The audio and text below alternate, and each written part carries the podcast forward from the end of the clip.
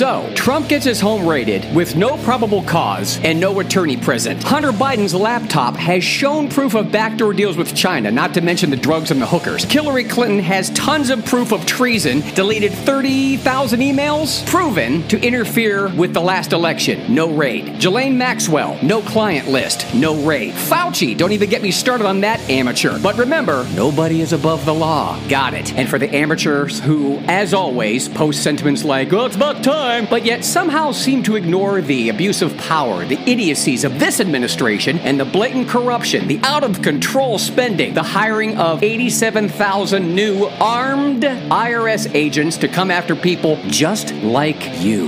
Well, your day is coming. You're the prisoner during the Holocaust who would happily have gotten on the train so as not to cause trouble, thinking, well, if we just obey, we'll be fine. We pros will not forget.